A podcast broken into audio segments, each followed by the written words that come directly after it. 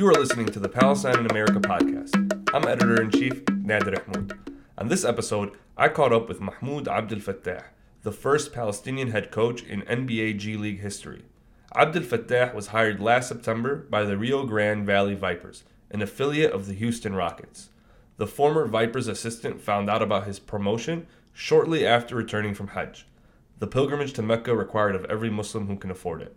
Abdelfattah discusses his hiring process, growing up in Chicago, and how his dream of playing basketball professionally shifted to coaching. So, can you tell me a little bit about your family and where they come from in Palestine? Alhamdulillah. So, uh, my parents, my mom, Allah and my dad are from Palestine. My dad's from a small town, uh, Ain Sina, and then my mom is from a smaller town of uh, Sinjar um, as well in Palestine. Uh, so, they migrated. Uh, they came to the U.S. in the early 70s, um, if I'm not mistaken. I come from a family of, uh, I have six siblings. Uh, I have three older sisters, uh, and then two older brothers and a younger brother. So I'm the second youngest um, out of seven. Alhamdulillah, they're all, they all reside in uh, Chicago right now. So all my siblings, pretty much all my uncles, my father, uh, still lives there as well. And then uh, Alhamdulillah, I lost my mom. Uh, she passed away when I was 19 years old. Um, so Alhamdulillah, so And uh, if it's not too much asking, how'd she pass away? uh, she passed away from a heart attack. Uh, so, how did you get involved? I mean, you've been born and raised in Chicago your whole life? So born and raised. So I, uh, so I grew up. So I was born. So we still own the same house that I was brought to when I was when I, when I was born, and Yeah. my mom brought me home. We still had that same exact house. Inshallah. That's the only house I lived in when I was in Chicago. Um, so I grew up there. I went to a uh, private Muslim school um, up until the uh, eighth grade. Uh, so when I graduated from Universal School, Oh, you went to university? yeah, I went to Universal School. Sorry, I forget that you guys. Oh, yeah, yeah, we know what's up. yeah, so I went so I went to Universal School up until eighth grade, and then when I graduated from there, I went to Taft High School. So and that's where I spent I spent like a decade there. My all my brothers went there. Uh, my sister Bethana is still a preschool teacher there. Uh, my sister Hadi, behind you guys, uh, she taught there as well for a number of years, um, sixth grade. Um, after my eighth grade year, I went to Taft High School. Spent all four years there uh, played basketball, played football, played a couple of sports, and I just always knew, alhamdulillah, like, I mean, even when I was at Universal, I just wanted to play sports. yeah. I was always that guy in gym class. But where did it start, though? Like, where did the, the love for basketball start? I don't know, like, you don't I'm- remember when you first picked up your first basketball? So we, uh, so my neighbor who lives across the street from us, um, he's about 10 years older than us. He always used to take us in and play with us. So he'd be like 20, 21, and I was like 8, 9, 10, and he would play with me and my brothers. Yeah. And him and his brother, two brothers, they would protect, like protect us in the neighborhood, and we'd, so we'd have a hoop on his garage, and then we'd have a hoop on our garage, and we'd block off the street and we'd play five on five. Wow. And we were the younger kids, so in the neighborhood kids used to come in, and, and anytime anybody gave us a problem, they used to protect us and take care Oh, of nice. us. So honestly, I have to say, like, uh, his name is Scott Yoshioka and Brian, his brother.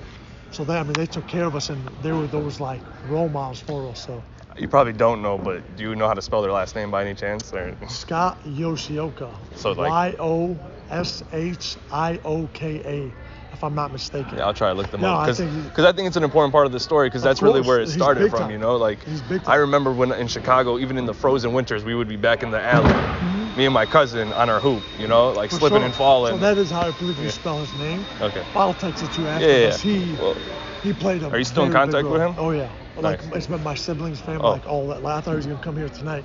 that's awesome. So he still he works at Maine South, uh, uh, the football school on the north side. Okay. So he works with the football team, and he's been at the school for over 15 years. Yeah. Uh, but he played a, a very intricate role in my life uh, in regards to sports um, as well. And then, I mean, it, it kind of just like, I clicked from there. Alhamdulillah, My mom, I still remember till this day, like as a family, we used to watch MJ when they used to play NBA on NBC. Mm-hmm. Like my mom and like not, but like we always used to sit down. Yeah. When I was, I remember like when Yeah. when he won the third championship and when Yeah. like game seven when you know we we beat the Pacers to get to the sixth before we went back home. Like my mom always every Sunday we used to watch the triple head on NBC. Like That's it was awesome. a fan, my mom, and she knew the Cubs because it's yeah. kind of like something we started to like. So she kind of started to like learn it more from yeah. us. She was oh, man. you might appreciate this story, but Martam, man, when she loves the Bulls, kind of like how you're describing your mother. And she would lift up. She'll be sitting in her uh, thobe, mm-hmm. and she'll lift up her thobe when like the game's getting tight. You know what I'm saying? Like so, that's kind of like how I just imagined your mom. Sure, for sure. Allah yarhamha, man. She was, uh, man, What was your mom's name? Uh, Afaf. Afaf. Allah. Allah yarhamha. And uh, so, basketball, you're like I was reading up on you. You had a very like you know successful high school career, and then you went to Wright, and then St. Cloud State University, where you were I think an All-American Mm-hmm. Yeah. or All-Regional. And so, when was it did it click to you that maybe your dream of being playing professionally switched over to coaching? So I actually, so when I was at when I was at Taft, um, it really started to click with me, because you know I always, when my mom used to take me to school, there's always be a guy it selling the Sun Times. I'd always used to stop, get a Sun Times, and read it on the way to school. It was about a 10, 12 minute drive from my house, and I always used to read the high school section. And in my senior year, that's when Jon Scheyer, Patrick Beverley, Sherron Collins, Bobby Frasor. So I used to read like articles on them in the Sun Times and what they used to do in their work ethic. Because I just thought like practice was like good enough. I'm gonna be good. I'm gonna be this good. But then I started reading them. They used to be in the gym at 6 a.m., 5:30 in the morning, whatever it was. And I wanted to start doing that. But for security reasons, I'm sure you guys know with the public schools, Yeah. there are rules against them. So in that Taft, whether it was those rules that they didn't want to, then I started just kind of wanting to get into it. So after my senior year, but when I got to Wright, when I left, I didn't have any scholarship offers. I didn't have anything going to Wright. My brother Najah played there, and the coach kind of knew who I was. So I walked on. I ended up earning a scholarship. Um, I was the only freshman that started for that coach in uh, whatever many years. Ended up being an All-American my sophomore year um, at Wright College, and then when my mom passed away that that spring, that's when I, I was getting recruited. So when I was getting recruited, around that time, I mean, when I was at Wright, I mean, I knew I was good, but I I knew how talented these guys were, man. Uh-huh. Just like, I mean, like Derrick Rose and like, come on, like, just so, so I recognized I was a realist. So when I went to St. Cloud, my going into that summer, I actually started coaching AAU. That's where I got started. Okay. With NLP. So What's when I- NLP? Next level performance. Okay. It's uh, the founder, the founder is Dickie Simpkins Okay. the owners, um, owners of him, and he played for the Chicago Bulls, won three NBA championships, currently works for the Washington Wizards. So he's one of my biggest mentors. And all those coaches that worked for that summer, the AU travel program, they are big influences in my life. All of them. Dickie Simpkins, Michael Murphy, Josh Foster, Thaddeus Lockwood, Leonard Jackson, um, Kyle Combs. I hope I'm not missing anybody.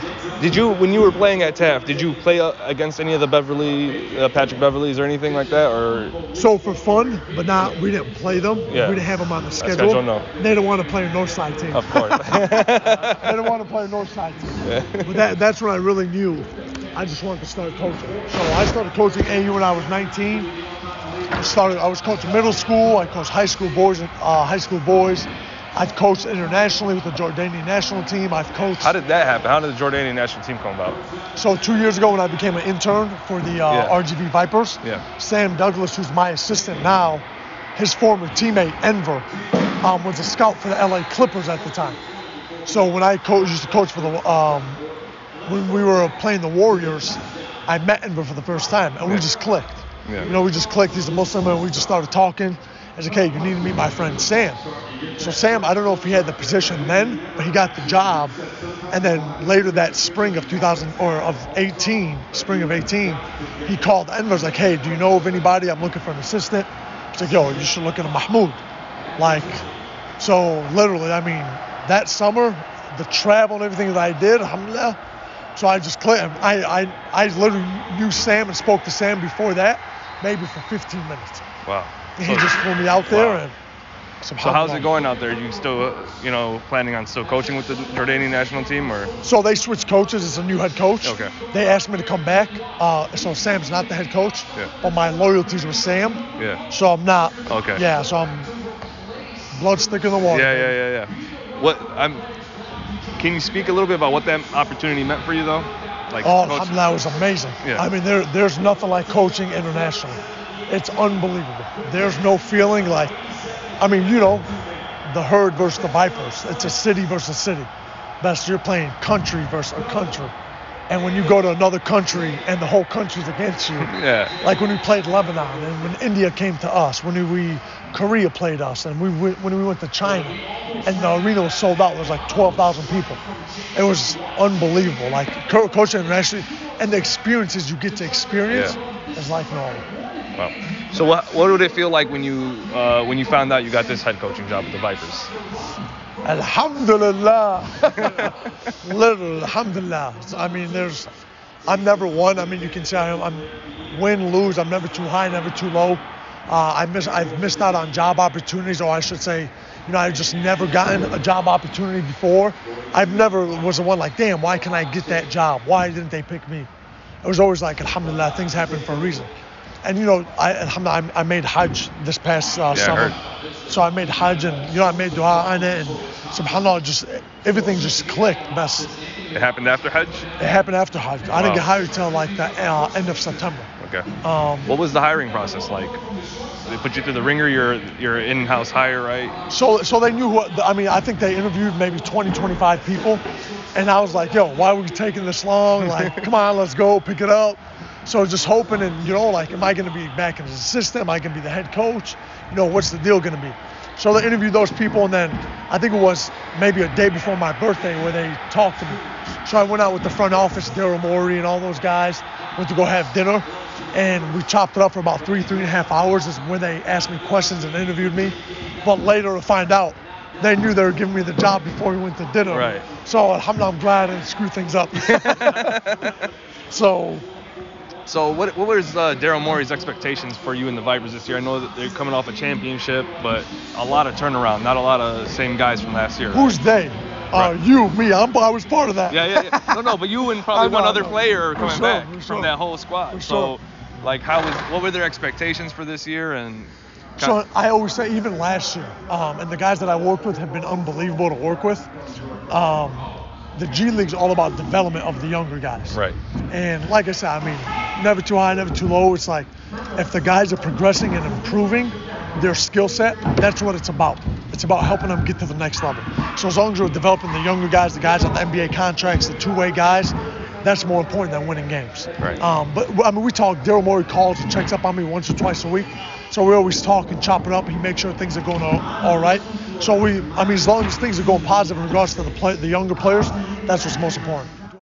could you ever see yourself being a voice to bring like a Palestinian team to play against you know NBA squads or anything like that? Sure, I, I, I would love to do that. If, if there's an opportunity for me, like to coach the Palestinian national team, say, and get the opportunity as I continue to grow, and there are other people that want to play like NBA teams, I'm sure people would be open to that for sure. Yeah. It- I mean, basketball has uh, you know no face. I mean, it's it's a world, it's a global, it's a global game. Yeah. It's No a, it's a global game. You know what I'm saying? Yeah. It's a global game, and whoever, whatever we can help with, inshallah. Inshallah. Whatever we can help with. Who's your favorite player? That's. James Harden, baby. Sorry. James Harden. Most efficient player in the league. That's right. What's the dream job for you? Obviously, your focus is on the Vipers, and for, hopefully you have this job for a long time to come. But what's the next step? You tell me. What do you think my dream job? Coaching job the Bulls? You got that right. You got that right. I- No, hey, the we- Houston Rockets. Uh, Houston The Houston Rockets.